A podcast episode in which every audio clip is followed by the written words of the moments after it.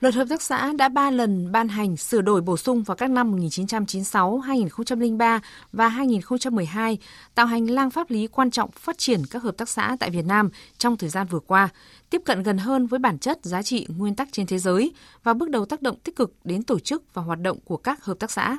Số lượng hợp tác xã không ngừng tăng lên, doanh thu và thu nhập của thành viên, người lao động dần được cải thiện, giúp nâng cao đời sống kinh tế hộ thành viên, góp phần thực hiện xóa đói giảm nghèo, ổn định an ninh chính trị cho xã hội.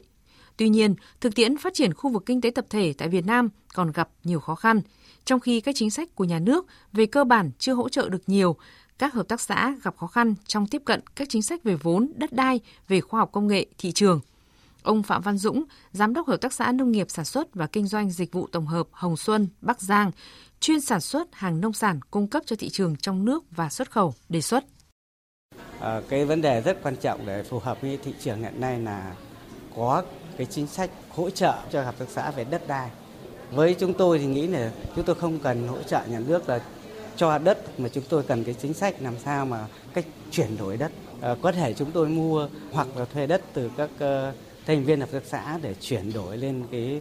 đất xây dựng kho xưởng là cái quan trọng nhất vì bây giờ nếu mà thu mua tại vườn các thứ để chuyển uh, đi ra thị trường thì không hợp lý bởi vì nó còn qua sơ chế qua vệ sinh các sản phẩm thì mới vào các hệ thống siêu thị được. Trong bối cảnh mới, khu vực kinh tế hợp tác, hợp tác xã đối mặt với rất nhiều thách thức từ sự phát triển bùng nổ của cách mạng công nghiệp lần thứ tư, từ áp lực cạnh tranh ngày càng khốc liệt trong nền kinh tế thị trường, tác động tiêu cực của dịch bệnh COVID-19 vẫn còn tiềm ẩn, biến đổi khí hậu ngày càng phức tạp, quá trình công nghiệp hóa, đô thị hóa diễn ra với tốc độ nhanh. Đơn cử như trong dịch vụ tiêu thụ sản phẩm thì hợp tác xã được hưởng các hoa hồng do các công ty chi trả nhưng lại phải đóng các loại thuế, doanh thu, thuế thu nhập gây nên khó khăn và chưa động viên cho hợp tác xã hoạt động. Vì các thành viên chủ yếu hưởng lương và phụ cấp từ lợi nhuận của các dịch vụ đó mang lại. Trong khi dịch vụ bao tiêu sản phẩm cho bà con nông dân lại khá khó khăn, nhiều ý kiến đề xuất cần miễn giảm trong thời gian đầu để tạo điều kiện cho hợp tác xã phát triển. Ông Trần Thanh Sơn, Chủ tịch Hội đồng Quản trị kiêm Giám đốc Hợp tác xã Sản xuất Kinh doanh và Dịch vụ Nông nghiệp Bình Định, tỉnh Thái Bình, mỗi năm bao tiêu cho bà con từ 1.000 đến 1.300 tấn lúa, mang lại doanh thu từ 10 đến 12 tỷ đồng, trong đó giá trị gia tăng từ 4 đến 4,5 tỷ đồng. Nêu một thực tế cần tháo gỡ trong tiêu thụ sản phẩm. Khó khăn lớn nhất đó là cái sản phẩm của chúng tôi thì khá là nhiều. Và trong cái tiêu thụ theo đơn đặt hàng của doanh nghiệp thì mỗi một năm là cũng chỉ ờ, tiêu thụ cho, cho bà con nông dân là nó vào khoảng cỡ ờ, 1 phần 3 cái sản lượng nông nghiệp của năm ra mà trong khi đó thì cái việc để mà tham gia tích tụ đồng đất và sản xuất theo chuỗi và đáp ứng được năng lực về sản lượng cũng như chất lượng cho các thành viên ấy, thì còn rất là à, khó khăn thì hy vọng rằng là sẽ có sự hỗ trợ chung cho hợp tác xã trong cái khâu mà quy hoạch sản xuất theo chuỗi và vùng sản xuất lớn để làm cái kích cầu ừ, cho hợp tác xã